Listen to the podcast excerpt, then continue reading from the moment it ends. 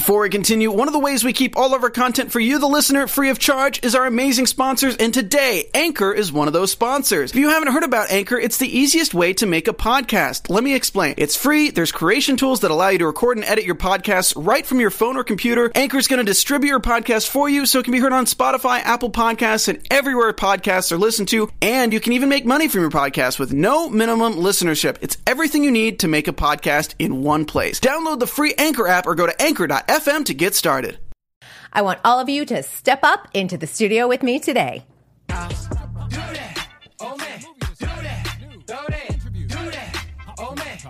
We talk movie.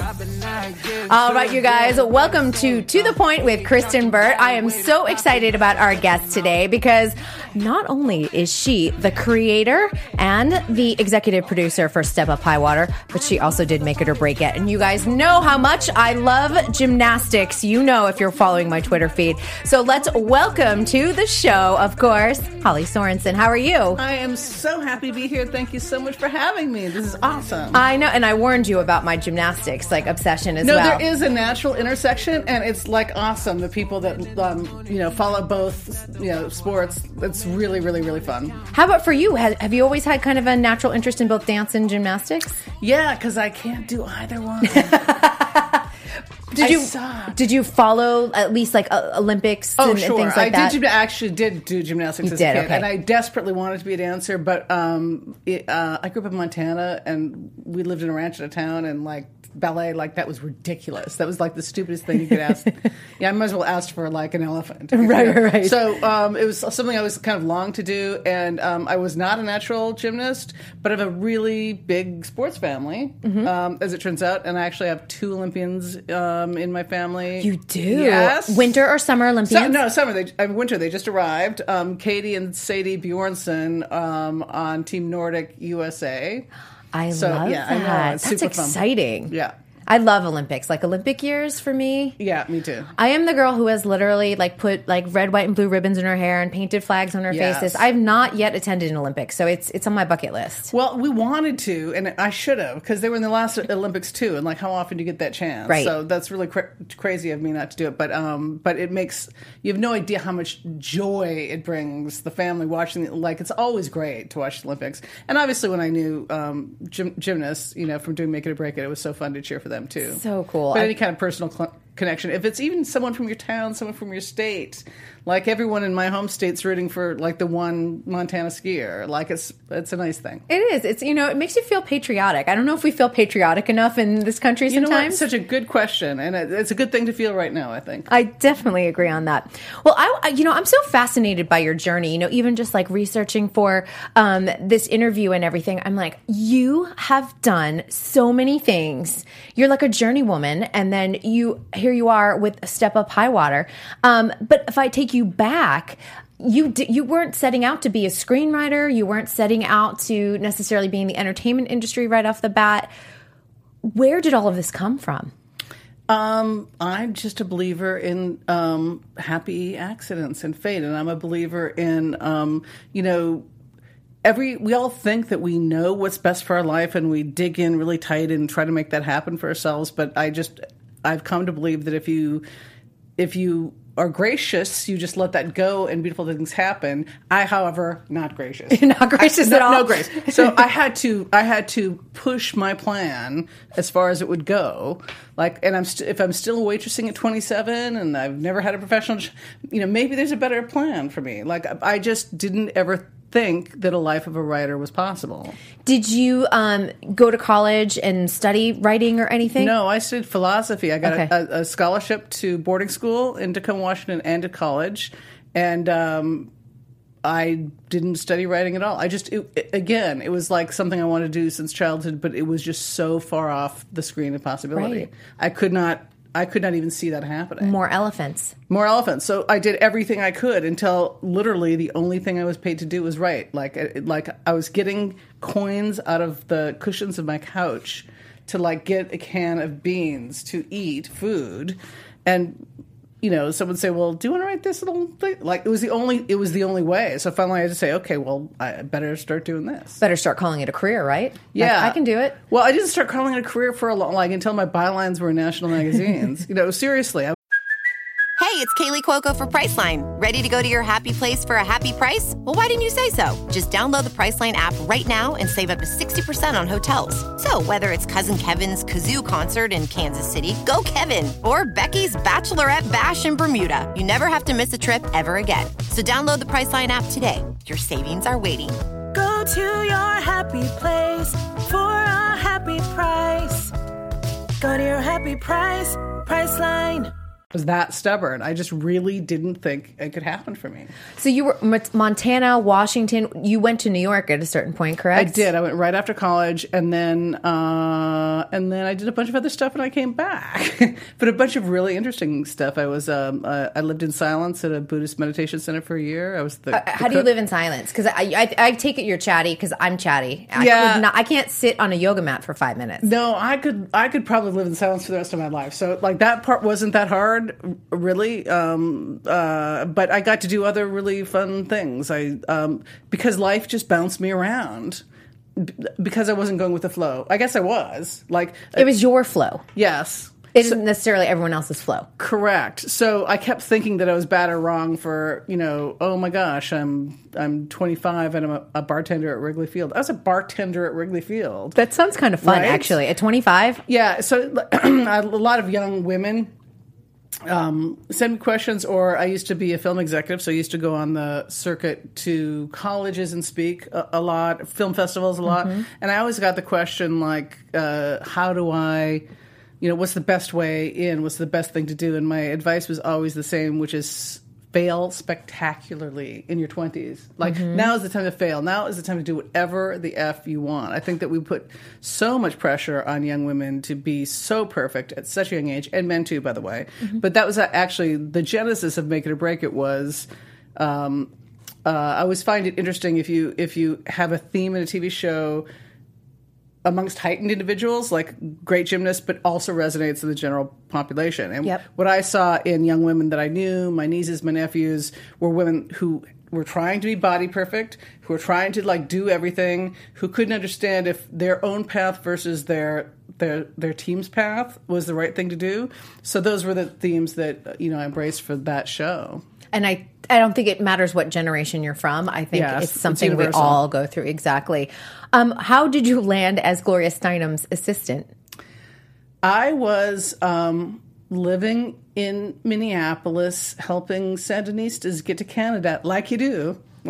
I lived in Minneapolis and I did not do that. I actually worked for Governor Jesse Ventura on Did you his really? Oh show on MSNBC. Yes, I was his newsreader. That's Small world. Yeah, Well, Minnesota's I've- a weird I've place been for following things. Minnesota for a long time because I was a big Paul Wellstone person. And I actually worked on his campaign when I lived there. I was living there when he passed away. Oh, sadly, gosh. it was terrible. It's Look tragic. up Paul Wellstone if you don't know him. He's- Incredible uh, senator, Yeah, yeah. He, if anyone feels like there's no ethics and truth and you know Mr. Smith is dead and can't go to Washington, you know Paul Wellstone was a guy who had to buy a suit to go to Washington, and his wife cut his hair before his. We lost a good one. Yeah, that was the worst. Uh, but uh, the question was what again? How did you wind up as Gloria Steinem's Oh. assistant? So um, I had um, I had I was living in Minneapolis and I read where Ms. Magazine, which was an iconic thing from the '60s, and uh, was going to stop taking ads.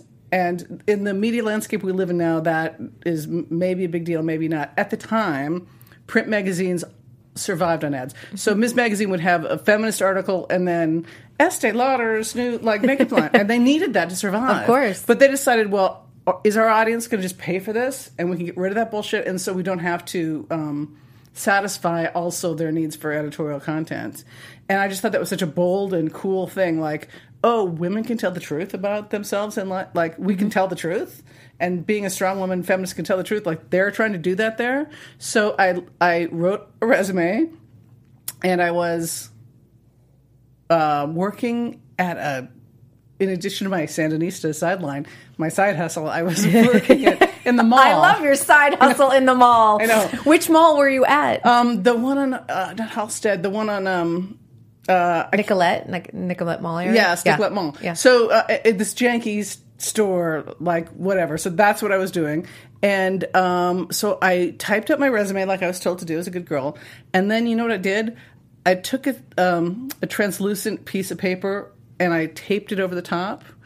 and I said, if you want the truth about my life, read this. And if you just want the sanitized version, the resume is underneath. So when the resume said, I won this award, it was like, I really didn't deserve it because blah, blah, blah. When the resume said this, it said, my dean tried to have, you know, an improper relationship with me. Like every, everything, I, I put down the perfect life that you're supposed to do in a resume. And In the then- subtext. but and then I stapled a, a thing on top of it that said, "Okay, this is the real story." And I warned them, if you don't want the real story, throw it away. Like mm-hmm. because the the real resume is good. I'm a you know a, a rural girl that got scholarships to boarding school and college, and you know.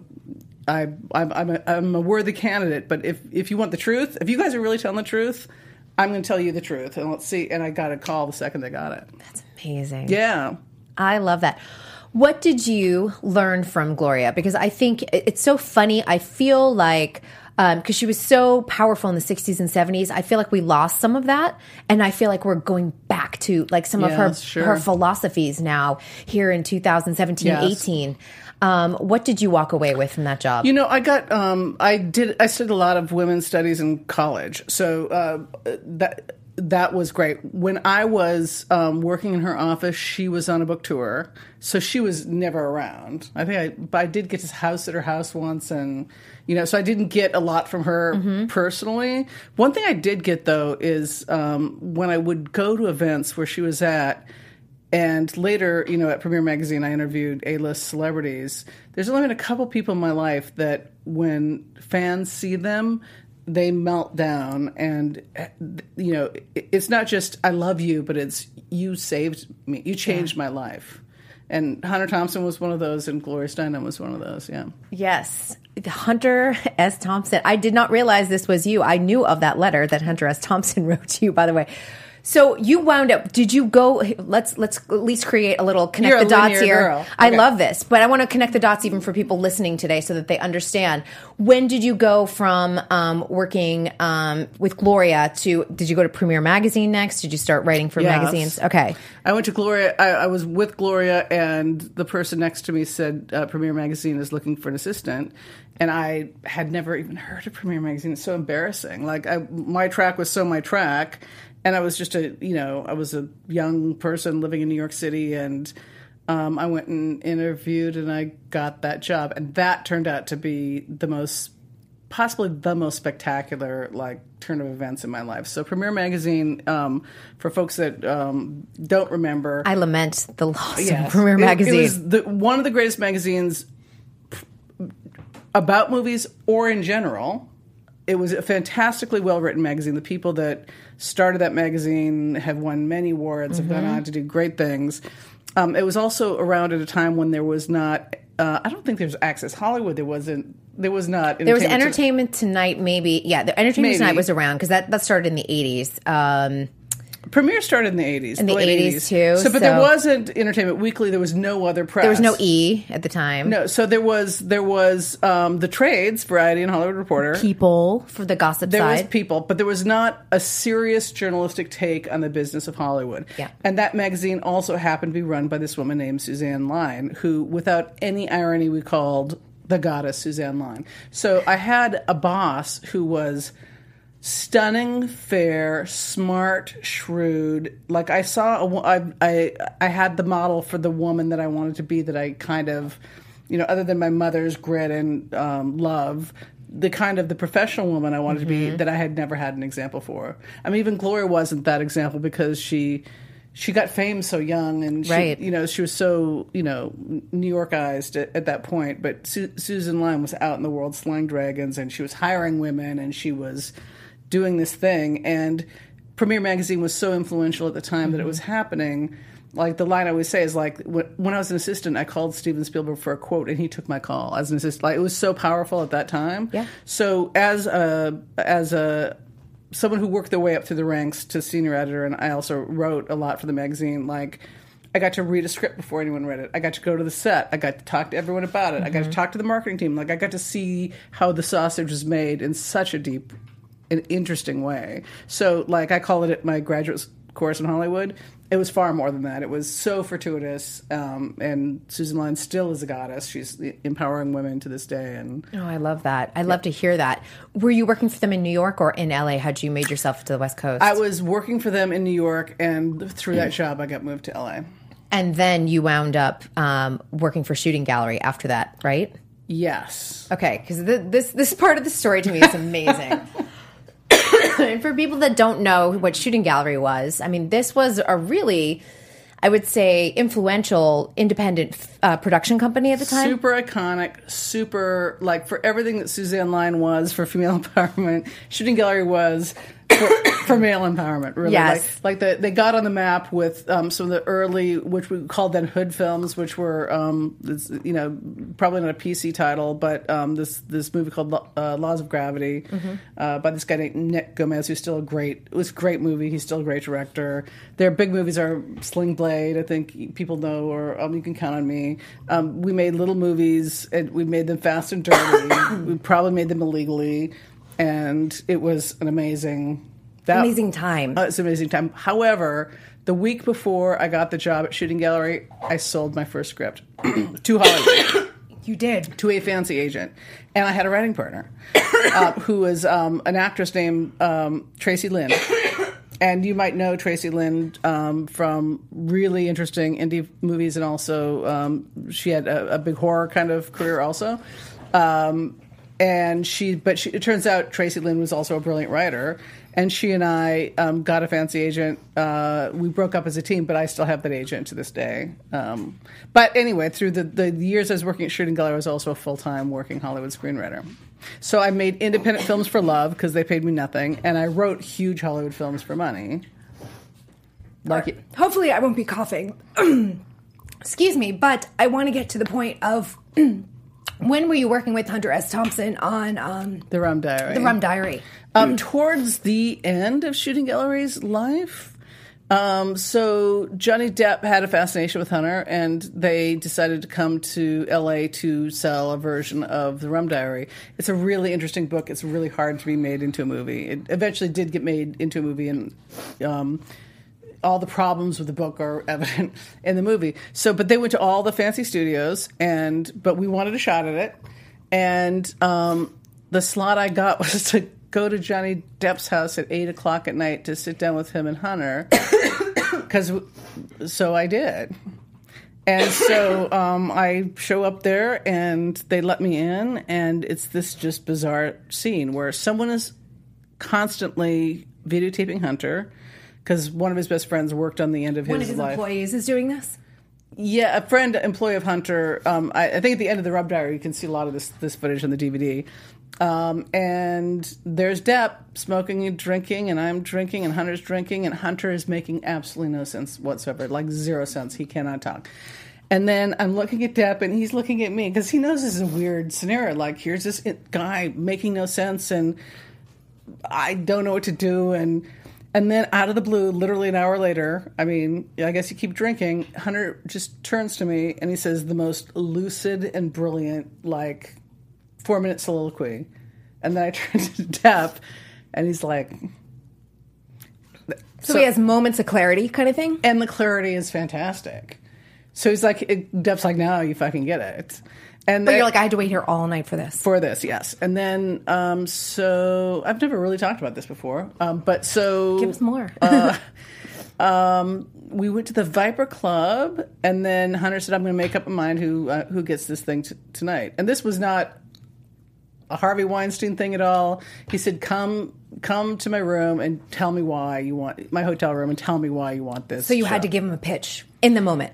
Yes, after a night of whatever. So we go to the Bellage, which was Hunter's um, place to go. He's uh, his nom de plume was Doctor Feelgood, I believe, and we we go up there, and room service comes up. I shit you not, with four beers, six red wines, six white wines, six glasses of brandy, six margaritas All of that?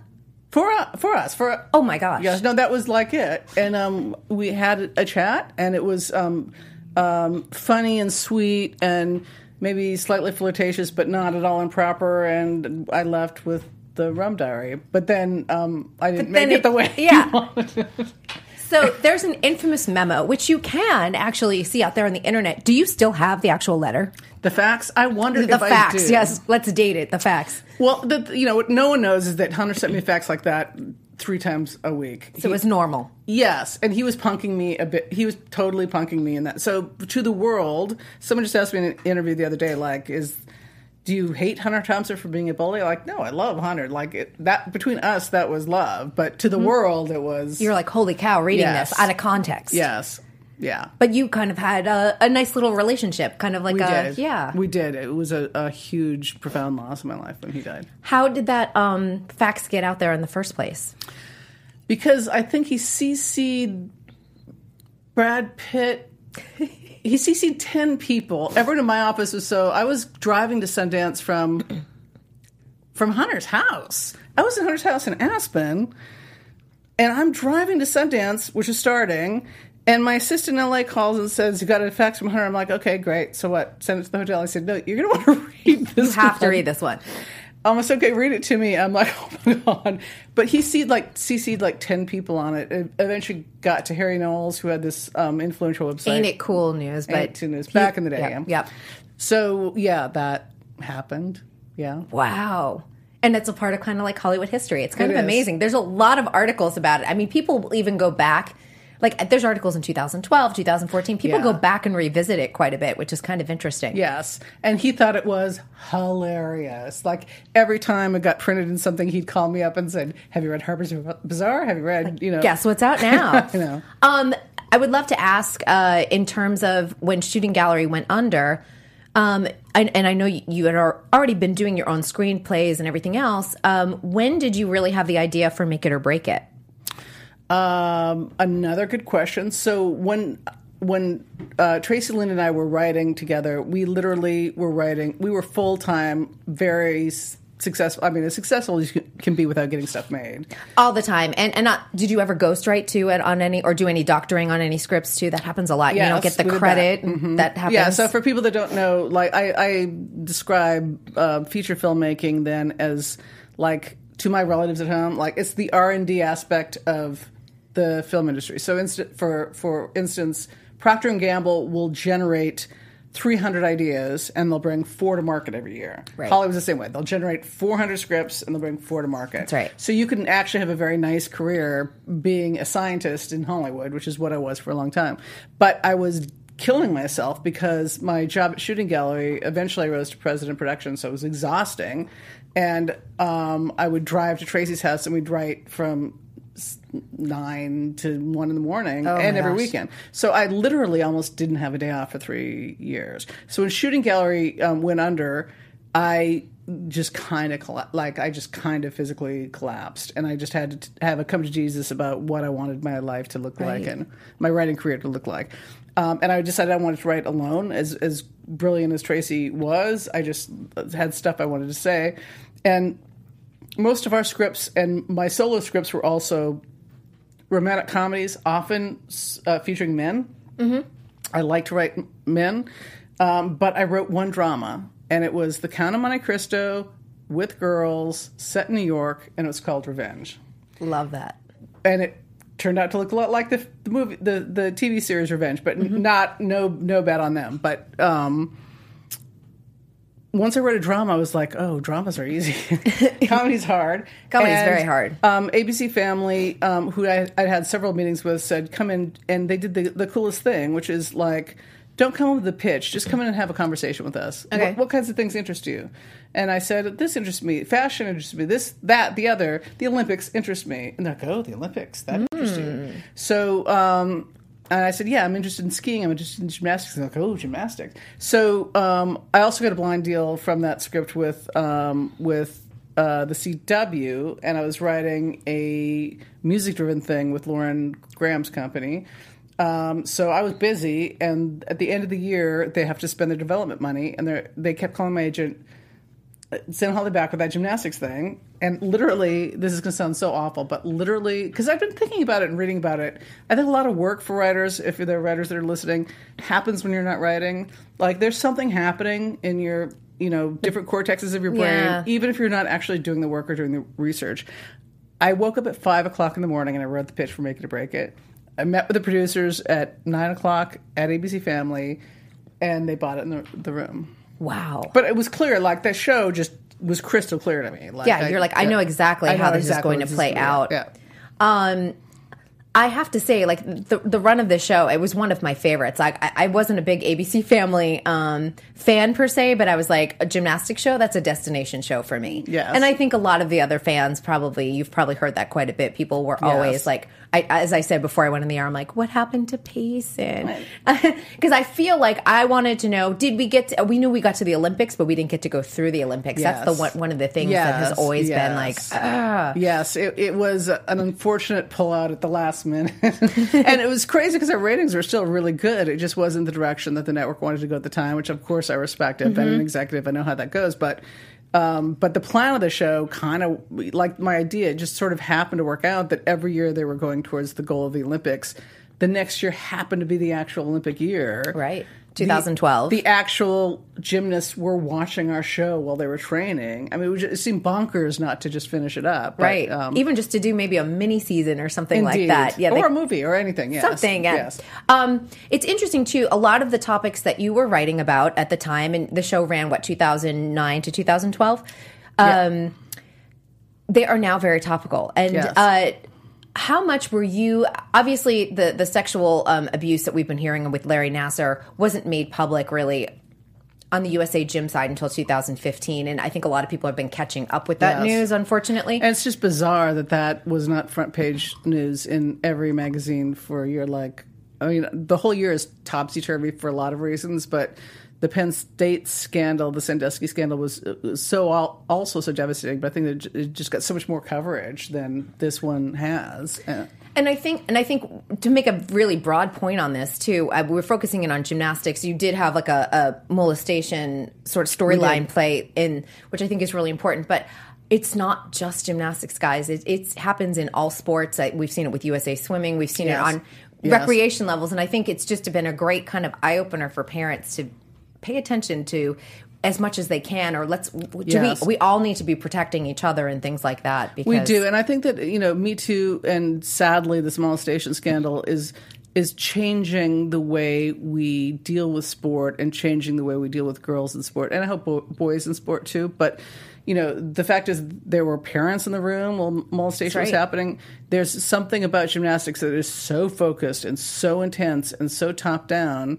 And when I created Make It or Break It, I met with USA Gymnastics with men you know in a sport where there's very few sports where men and women play the sport and the stars are women Right. and those two sports are skating and gymnastics Absolutely. um, it, it it all you know like i not that I, anyone could see anything coming and not that those any of those people that were running the sport at the time were bad or wrong but it just struck me as odd. I mean we didn't come up with the, the molestation story out of nowhere. It just seems odd that there were a lot of men in charge of a sport about women. And i can say the same thing with the miss america pageant and the you know the the stuff that happened there. Like until we get some of this stuff sh- sorted out maybe when we are capitalizing on the work and the beauty and the effort of young women maybe women should be in charge of that enterprise yeah, it I mean, really. there's a reason why like we tell kids in crisis go find the moms go find the women Right. Right? Th- yeah, they're gonna they're gonna take care of Yes. you and everything else. So I it's, I just think that it's it was really interesting and you know obviously USA Gymnastics has not handled um, a lot of their cases even going back decades No. and things like that. So it's awful so you kind of you probably even if you weren't like okay this is at the forefront of our minds like it is in 2017 18 you knew. I mean, you probably knew that There there, had to be some cases that, that Yes. yeah, obviously sort of stood out in your mind. Or, or and also it's just such a punishing sport and um you know i love the sport like i love the sport of gymnastics i still follow it to this day it's an amazing sport and the one thing i will say because i you know um i have an eight eight year old i have lots of friends with young girls they're all they're focused girls going into gymnastics and they always ask me like what about gymnastics and i will say the thing i know about gymnastics is i had olympians ncaa top competitors and champions all working on make it or break it and they're some of the finest young women I know to this day. Like they are out in the world, they're kicking ass, they take responsibility, they live hard, they play hard. They are such special people. So um, that is to say, like uh, none of them that I know went through those scandals. But like it's it's it's it's hard ass, but it has produced the finest young women I know. Absolutely. Hopefully, we can find a way of um, meeting in the middle. Do you know what I mean? Like. Yeah, I mean, because we need to support the athletes that are coming up, and I don't want you know everyone wants USA Gymnastics to just kind of go away, and I'm like, it has to be built from the ground up again. But we also need to support Yes. the current athletes that are in the program. in the system, yeah. Absolutely, you know, you've got Simone Biles even trying again for 2020, and I think she has inspired Yes. a lot of people. Which leads me to has there been any talk about a reboot or any type of that for any type of like even movie for Make It or Break It? Only for the fans. I mean, because the um, uh, ABC Family transitioned to Freeform, so Right. all the hashtags are kind of different from um, ABC. You know, I, I don't even know if they know how much chatter there is about Make It or Break It. There's a lot. and reboot. Yeah, like they're. I don't think that they're because I don't think they're even tracking it. Yeah, it's like not necessarily on their radar because of that that whole transition. that transition, yeah. Interesting. I mean, and I just feel like the spotlight is on gymnastics, and it might be kind of fun to put some more positive spin on the sport through Make It or Break It. Yes, when we did the TCAs for um, for Step Up, I think it was the Hollywood Reporter reporter who said who quoted me in like a tweet and said it's time for a reboot of Make It or Break It, and probably not at Freeform. Like it, it there's someone should step into this Hello, Netflix. And do it again. Yeah. I'm just saying. I was like, I mean, I feel like I get a reboot like uh, notice every single day in my inbox, like Magnum PI is coming back Yes, and yeah. Party of Five, and I'm like, why not make it or break Why it? Why not make it or break I it? mean, Gilmore Girls, Amy Sherman Palladino wasn't able to put that button on her show, and Yes. then she finally got that with Netflix. She was my next door neighbor in Venice. We were just writing girls.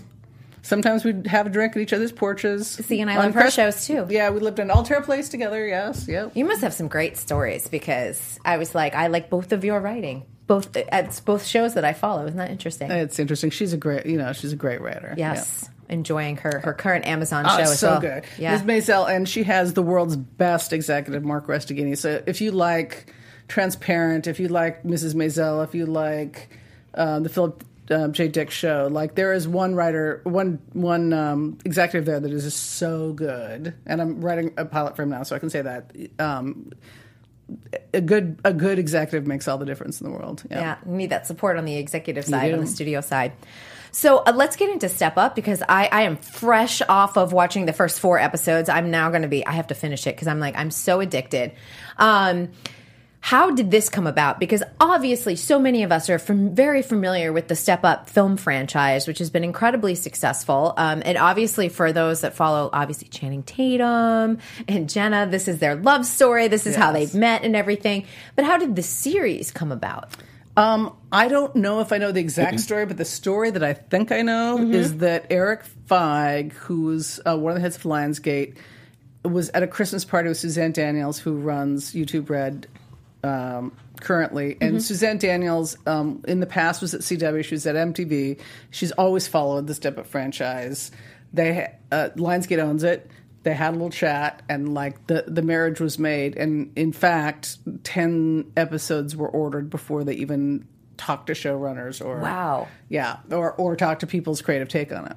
And then, so how were you connected then? Did they have you come in and doing a pitch like this is my vision of what it would look like? It, I mean, it was a sexy job because there, it was a 10 episode order. It was an iconic franchise. It was not necessarily a franchise I thought I wanted to do. Just because of Make It or Break It, I thought, well, I've kind of been there, done that. I had uh, lots of other things I was interested in. I just didn't know.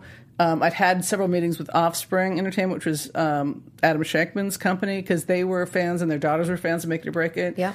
Um, so I get br- brought into dance shows and sports shows a lot to pitch. Um, hadn't found the right fit.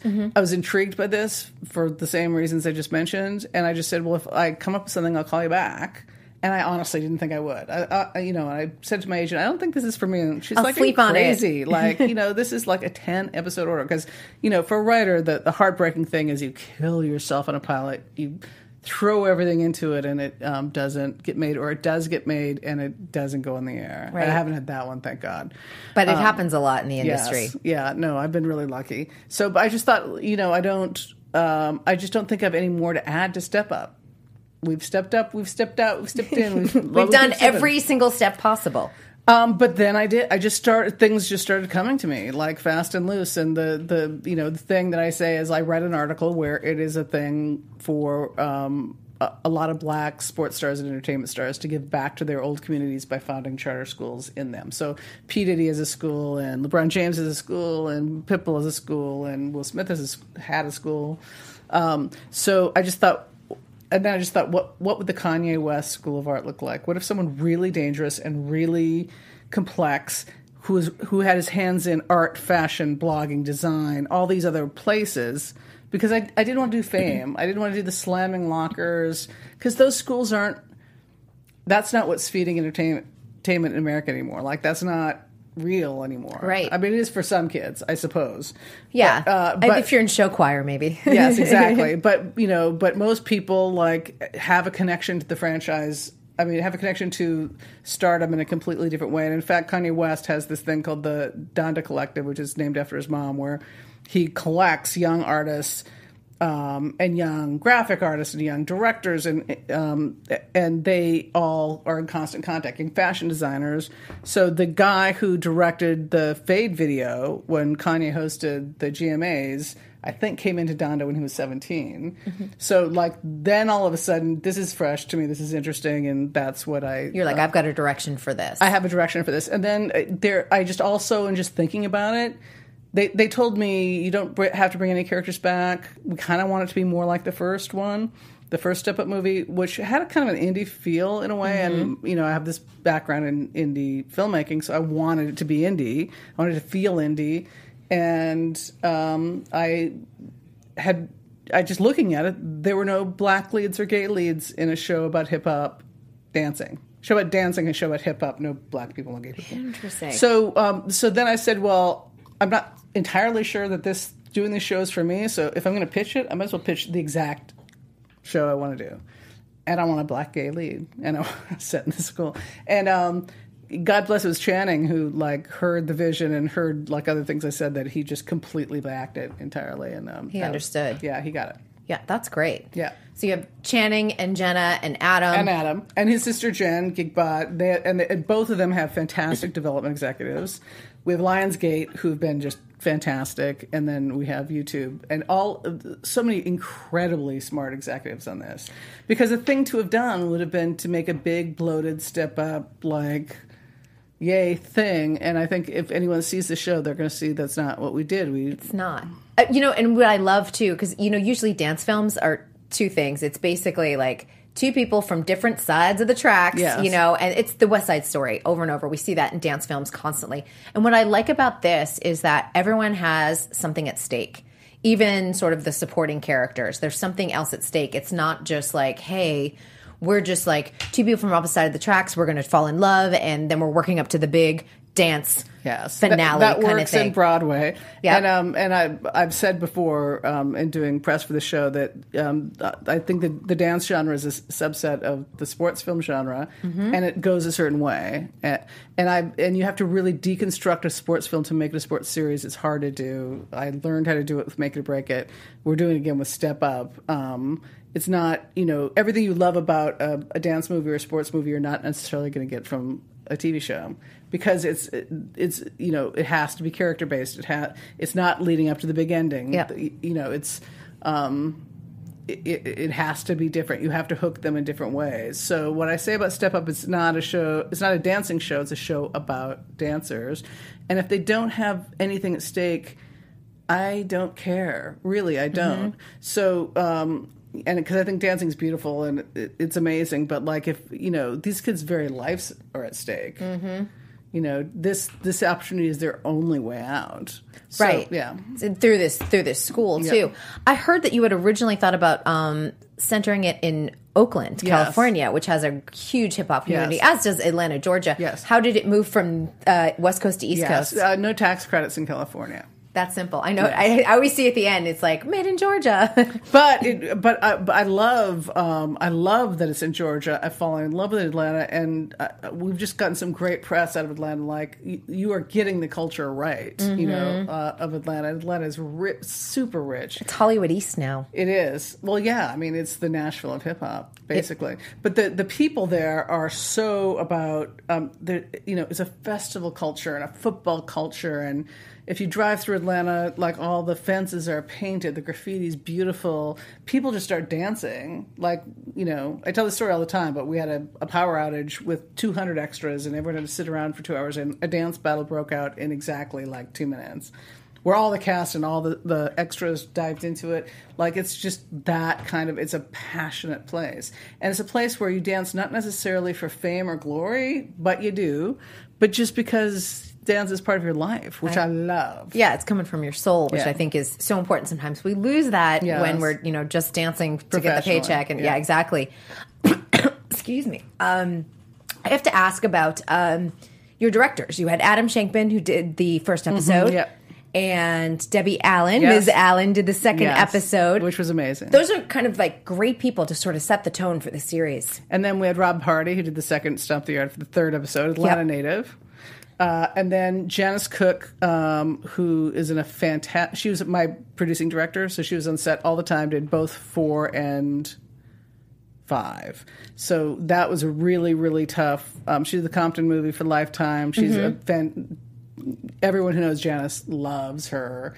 For six, we had the legendary Michael Schultz, who did Cooley High and who did um, Car Wash and who did Sergeant Pepper. Like, like he's an iconic Oh, wow. iconic director. Um, he does Blackish and stuff now too, but um, he has a background in big spectacle, and he was uh. I, and all all through the end, it was amazing. It was an amazing series of directors. Yeah. And how about assembling the cast? Were, were a lot of them cast out of Los Angeles? Were you doing casting in Atlanta? Combination of both? both both and um, and self tapes so we cast dancers first and then let them read. So we had many instances where um, agents would and that's why we have so many fresh faces. Agents would call and say like so and so that you guys know um, is a great dancer. And we say great bring her to the dance edition. Could not last 30 seconds could not last a minute. Like Wow. these dancers are seriously good dancers. They're, they're great dancers, but they're also they're great actors too, and they really have to be Yeah. able to carry that story because it's like there's no BS in this, you know. No, it's a very truthful situation, and all uh, not all of them, but many of them have come up to, and like this is my life, and in weird ways, really is their life. So Davis is an R and B singer who's homeless. Carlito Olivero, who actually got third or fourth in um, America's Got Talent, ended up homeless. He's an R and B singer. Like Wow. you know, it just it just happened that um, the people. I was going to say stepped up in the writers' room. Whenever we use the word "step up," everyone starts going. You're like like, yeah, Uh, so I'm inclined to do that. But um, um, Terrence Green, who plays Rigo, um, God bless, I love this kid so much. Like we went out for dinner. Lionsgate took us out the night before we started Principal. He hadn't had a steak dinner at a nice restaurant. He took a picture of it to t- send home to his mom. Like he's like, you don't understand. This is me. This like is who I am. I'm getting a steak dinner tonight. Like this is a big deal. We're like steak dinner, but know, yeah, people appreciate that. I know. I love that you have Jade in there. Ah, Jade. Jay Chenoweth is like superstar, Instagram, YouTube. I mean, I see her videos everywhere. She's incredible. What was so great is YouTube never said take a YouTube dancer, and they have lots of great dancers. Like they just had to go through audition process, and you just look at her and like she's so special. she She's has so like whatever that like charisma is. Like you just you're born with it. It just She has it, and it's so. Um, um, I was going to cast the Oakland version of the show, Race Blind. When I moved it to Atlanta, there were um, considerations that um, I thought would be interesting from a storytelling perspective. So the central conceit of the show is two biracial kids leave their white mom, and they and their dad is gone, dead, and they go to live with their black dad in a place that is overwhelmingly black. So they go from from um, Rust Belt, Ohio, into Atlanta.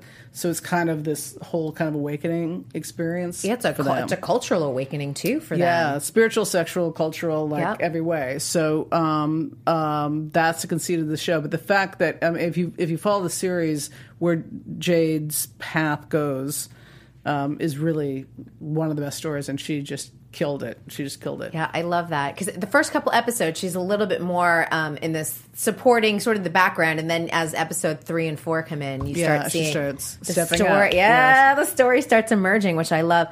Um, in terms of choreographers, I know Jamal Sims did the pilot, Yes. and then um, it was at Jamaica Craft continued. Yes.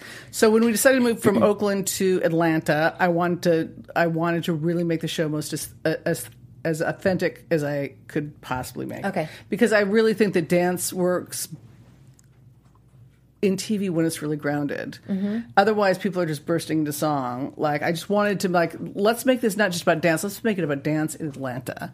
So the whip Where and its the nay roots are, starts yeah. in Atlanta. There's a fantastic stripping culture, which some great dancing in the strip worlds in Atlanta, which we, we have in the show. Like let's just make it really authentically the dance culture of a, a specific place. Did you do any research on any of their strip clubs there? Oh, yeah. Did you go to the Clermont Lounge? Yes, I did. All right. The Clermont Lounge people is I don't know. It's it's it's an iconic place. I will tell you that. It's older strippers. I'm going to be I just want to say it as positively as possible because they work really hard there. It's comical in some ways. Um just because there's a lot of they they the strippers will bring people Yes. on stage Yes. and, and sort of like goof around with them and stuff like that. But it's if you're old enough to go, you should experience it once in your Well, there's everything from you know Magic City to Onyx, where you know big deals get made in these these clubs. They're Mm-hmm. they're considered um, they're not just places where men go to.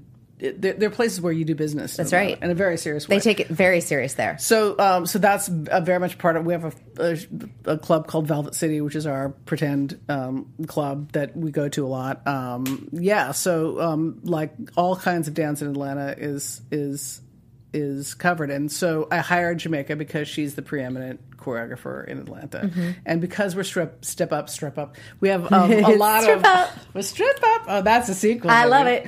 Uh, we had um, uh, we got to interview everyone. Like everyone wants that job. Um, so that was really amazing.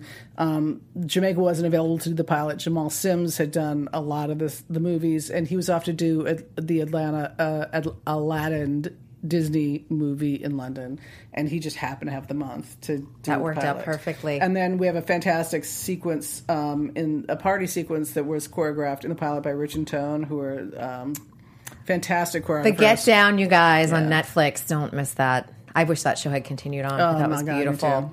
Um, and, and also, uh, Savion Glover made that tap sequence. I said that so today. fun, huh? It's so beautiful. Yeah. It's so beautifully lit and shot the way um, I saw it. And I loved having him in there because I'm always someone like, I want to see more of him. So I was thrilled to see him in the series. And he schooled us all, man. He just is such a a master of his craft, and he's so he's a fundamentalist about tap and the mastery of tap, and it was just a good thing for all of us to like, yeah, Yeah, he trained with the legends of tap. I was like, I feel like he is one of those that is like Yes. carrying on, carrying the torch for that. Um, I have to ask, and you know, uh, everyone asks you this season two. Where are we? Have you heard anything? Any Ah. whispers? No, I mean the the studio and the networkers have been so so so supportive, Mm-hmm. so supportive, and they. Um, I just think YouTube Red is such an interesting place because again, like we could have been an extension of the movies. They'd let us reinvent the show in, a, in an interesting way, and um, I'm grateful that the reviews have come out so strongly Yeah. in favor of what, what we're doing. Um, and everything they're doing, they're putting their own spin on it. They're making it fresh, so they've been great, and the the network has been great, and so hopefully we'll find out something soon. All right, I'll, I'll like throw my tweets out there to YouTube Red. You do it, I do will. I will have everyone else get on board because I'm like, you guys have to see this show and. And you guys have to watch it. You get a f- like the first four are free, and there's a month's free trial for the YouTube Red. So do that. And all 10 episodes are ready. There you don't have to wait. You can do the binge Yeah. watching right now, which I love. I'm a, I'm a binge watcher. That's Yeah, kind of like too. my favorite. Um Any other like what projects are you working on next outside of a possible season two? Do you have anything else brewing? Because I love some. I, I love your genres, so I, I'm like, you know, I'm I do. fan. I mean, none of them are. Uh, I have a sci-fi thing in Amazon, which I really, really like, and Cool. I, I'm not talking about, but it's it's really it's every everything to my heart. Um, I'm working on another thing about um, the state of politics in the USA right now, which is really positive, also and empowering, and um, talking to other producers about ideas that they have, and yeah.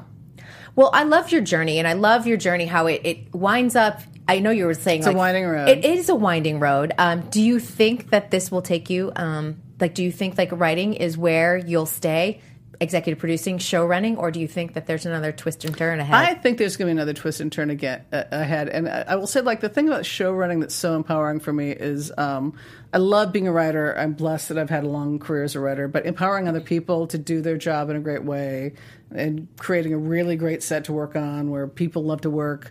Um, you know, I feel like my whole writing room, I'm raising young showrunners. I like, you know, I hire the best department heads and I give them total freedom t- to do their job.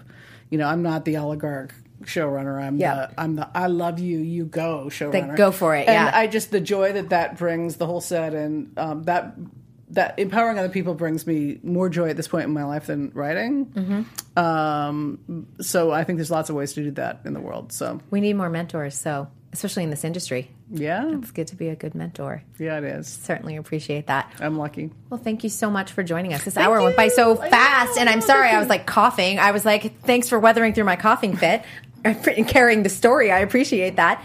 Um, where can everyone find you on social media? Uh, Holly B. Sorensen at Twitter and Instagram. Fantastic, and she's pretty active, so I have a feeling you will respond to people if they will. tweet Oh, at yeah. you. Come at me. I know we Hit me, hit love me, that. hit Hit you, and I'm gonna fingers crossed for season two on this, you guys. Well, thank you guys for joining us here at To the Point with Kristen Burt, presented by Popcorn Talk and Dance Network. I want to remind you guys we will be back next week, and we've got Dancing with the Stars troupe member Britt Stewart joining us. Oh, that's we'll see y'all next week. She's great. I, love love her. her. Same time. From producers Maria Menounos, Kevin Undergaro, Phil Svitek, and the entire Popcorn Talk Network, we would like to thank you for tuning in. For questions or comments, be sure to visit popcorntalk.com. I'm Sir Richard Wentworth, and this has been a presentation of the Popcorn Talk Network. The views expressed herein are those of the hosts only and do not necessarily reflect the views of the Popcorn Talk Network or its owners or principals.